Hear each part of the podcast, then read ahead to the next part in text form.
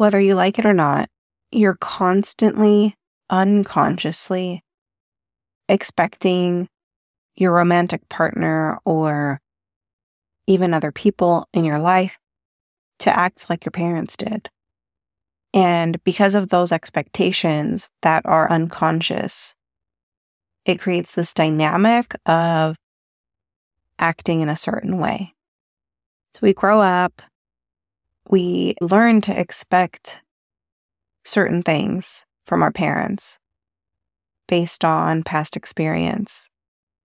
And because of that, we take those expectations into our relationships in adulthood. Tears roll down your face, reaching for something, someone to embrace, to numb pain. Welcome to Sobriety Checkpoint. Are you a parent in recovery wishing for peace and emotional sobriety? Do you find yourself up late at night, Googling things like how to overcome negative thinking or why is my heart racing? Do you wake up with big, ambitious goals only to feel resentful and irritable when you put everyone else's needs first and leave no time for yourself again? Hey, I'm Felicia. I'm a 12 step returned therapist, and I too have battled anxiety and that critical inner voice. All I wanted was peace and just a little bit of time to myself. I tried to strive and achieve to find happiness, but that only left me with more anxiety. I finally realized I needed to discover my true identity to find the peace I was striving to attain. In this podcast, you're going to find solutions to navigating mental health, spirituality, and relationships to experience the peace you've been craving. It's time for that desperately sought after solo target run. Grab your keys and let's go for a drive. There's no judgment or breathalyzer at this sobriety checkpoint. Blinded by the beauty of it all. Recognize I was always destined to fall into deepest dark. We are stronger than we think we are. So fight and show your strength. Welcome back to another episode of Sobriety Checkpoint. Before we get going, I just wanted to invite you to join my Facebook group. In this community, you're going to find other parents in recovery seeking solutions to emotional sobriety through exploring mental and emotional health, spirituality, and relationships. You can find the link to this community in the show notes. I hope to see you in there. Please also take a moment and sign up for my insider list. By becoming an insider, you're going to get emails with the latest podcast episode, emotional sobriety and self care tips, as well as early bird access to special offers. The very first special offer that I am going to be announcing is coaching. I'm working on this offer, and this will be available to the people who are on the insider list who are going to be receiving these weekly emails. You can join my insider list by going to insider.sobrietycheckpoint.co. That link is also down in the show notes. Like I mentioned, one of the things that we do is that we learn what to expect from our parents or whoever was our primary caregiver as a child. And based on that relationship, it sets us up to expect similar behavior from other people. Oftentimes, this plays out in romantic relationships, but it could play out in other relationships too, with friends, with a boss, with a mentor. So there's four types secure, anxious, avoidant, and disorganized. In a way, you can say that there are two types of attachment there is secure attachment and insecure attachment. I didn't come up with these terms. This theory was introduced by a psychologist named John Bowlby. So, to go into a little bit more detail about what these four different attachment styles are, kind of wanted to just start off with a little bit of a story to make this connection of these different styles and also to let you know that if you tend to fall into one of the insecure attachment styles, that it doesn't mean that, that is where you have to stay. So, this is just a way to explain where you might be today, but it doesn't mean that is an indictment. It's just a description, it's just an explanation. This also isn't a way to blame caregivers because all of this is really generational from one parent to the kid to the next parent to the next kid throughout the generations a lot of family dynamics and relationships repeat themselves so just wanted to put that out there this isn't to play the blame game but it's just to help understand yourself a little bit more. So, to go into explaining these four styles through maybe just talking a little bit about what I've seen in my life with attachment styles. In retrospect, relationship patterns can be a little more clear. It's a little easier to be objective when you look at relationship patterns of the past in the midst of a relationship that I may have been head over heels in love with a particular boyfriend. Other people around me could take a look at that relationship and see that I was just repeating patterns of the past. I might have been in a relationship with somebody who seemed similar to a previous relationship. And I know I said I might have. So I have. I have been in relationships where it was almost like dating the same person, but it wasn't the same person. It was somebody mm-hmm. different, but the dynamics were the same. The behaviors, a lot of the behaviors were the same. A lot of the drama was the same a lot of the conflict was the same. A lot of the different insecurity was the same. And I remember a time when I was quite dramatic in my relationship. I would say that my go to attachment style has been an anxious attachment style in the past. I think there's a part of me that still has a bit of that anxiety, that anxious attachment. So that's one of the types. I'll go into detail a little bit more about what this means. And being in recovery, I feel like I've definitely seen tons of progress from this type of attachment, moving a bit closer towards secure attachment. I think there's a part of me that's still anxious, but I have really worked on myself. I've tried to heal myself, repair it myself. And through that process, I've been able to shift a bit more to a more secure attachment style. So, an anxious attachment style has a lot to do with rejection and abandonment. I remember being in previous relationships, just constantly waiting for them to end. There was this constant fear of being abandoned, rejected, and really just expecting it. Because of this fear, there is this dependence on looking for validation, looking for somebody else to help you regulate your emotions instead of doing that on your own.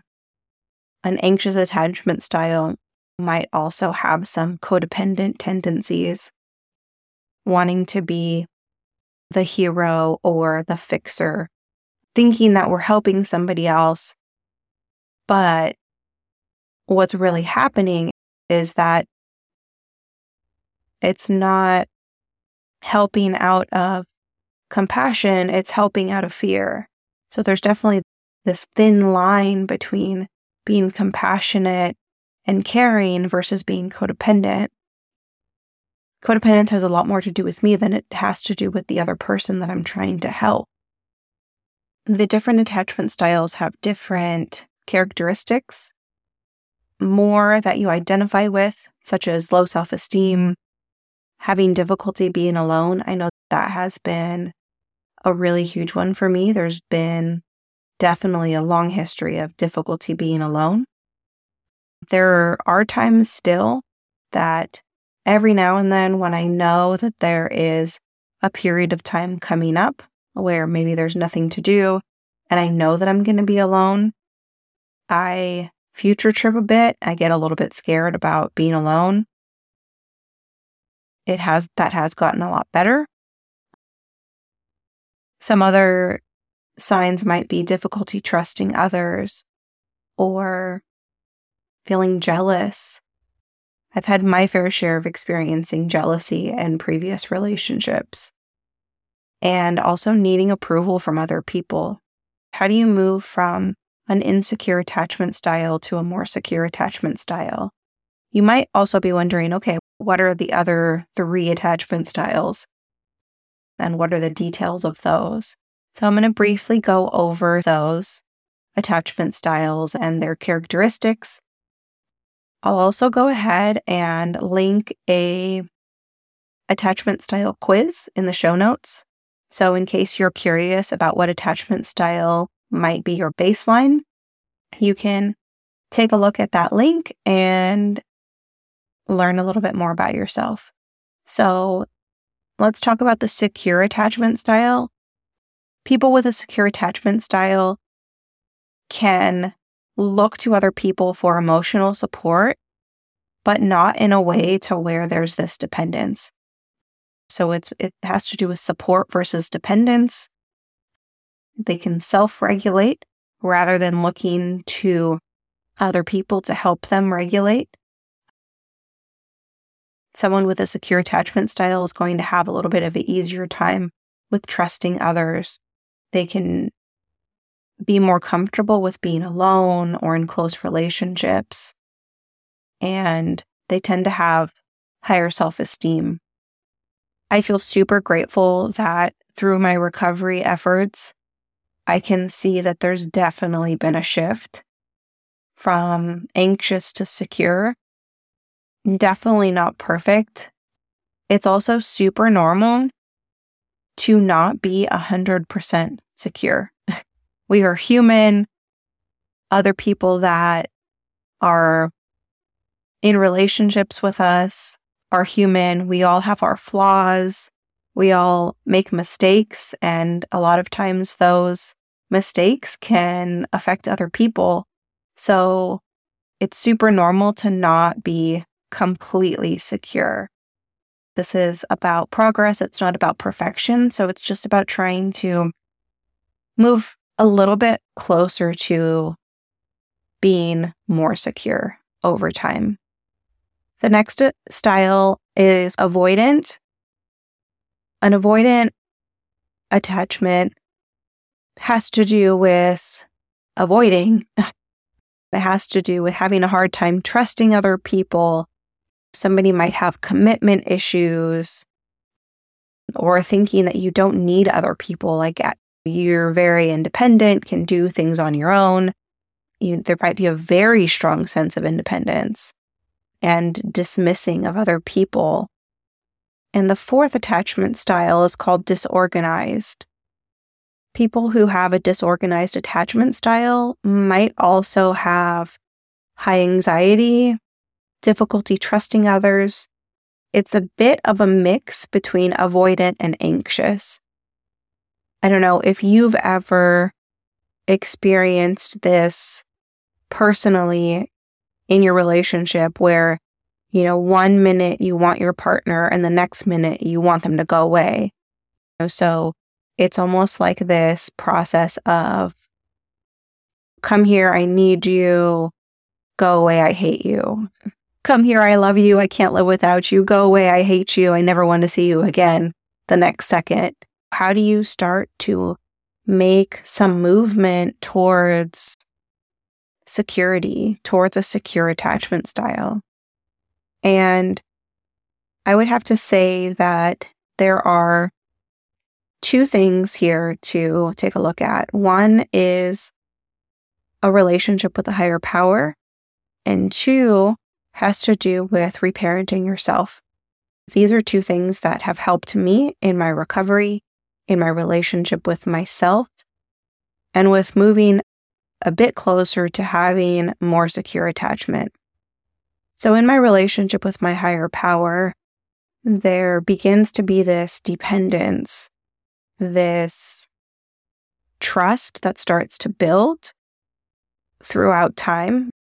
Like I said, this takes time. This relationship didn't develop overnight. It didn't develop over the first year of my recovery, but it has definitely gotten deeper through the years. It's about being able to trust in the fact that my higher power doesn't change in the fact that I can always depend on my higher power. And there's no question because my higher power is constant, it's unchanging, stays the same. And it's just absolute pure love. And in that, there is peace. And that's something that I can definitely sit with. As I'm building this relationship with my higher power and really focusing on love, those characteristics begin to grow inside of me. So this connection begins to form between my authentic person inside, between my true identity and my higher power. And as I get to know my higher power, and start to realize I am a reflection of my higher power, then I begin to strengthen and believe in my true identity that I too am loving and calm. And through that, I can start to be more grounded. And when there's these parts of me that tend to be a little bit more nervous or anxious or insecure, I can start to build a relationship with these parts. This relationship is with self and parts. And these relationships reflect the relationship that I have with my higher power. So then, as I'm building this relationship, there's this new parent that begins to form where that relationship begins to form, right? The higher power has always been there. God has always been there, has always been the same. But when I start to focus, when I start to see that there is this connection, I can start to place my higher power at the center of my life and start to realize, okay, this is my parent. And this is where trust can be built. And through that, I can start to build trust within myself. And for me, this is where this journey has taken me. It has taken me to the beginnings of reparenting myself once I position myself as a child of God. Once I start to see that I am a child of God and that God is my parent, only then can I start to reparent myself? Because I know then what secure, true, secure attachment is, because it has been modeled to me through this loving presence who created me. I really hope that you got something out of this episode because once you start to learn about reparenting, then from there, This is the starting point of being able to release love more into the world through your other relationships with your partner, your husband, your wife, your kids, because there's no need for other people to fill that void because it's already filled by your higher power and also through self once you start to see yourself as a reflection of God and as a child of God. Thank you so much for listening. I hope you enjoyed today's episode. If so, would you take 30 seconds and share it with another parent in recovery who might be looking for solutions to mental health and sobriety? Also, please leave a quick review on Apple Podcasts so other parents just like you can find the show. I'm super excited to know this podcast is helping you. Tune in to new episodes every Tuesday. I'll see you back here on your next Target Run. Until next time. We are stronger than we think we are. So fight and show your strength.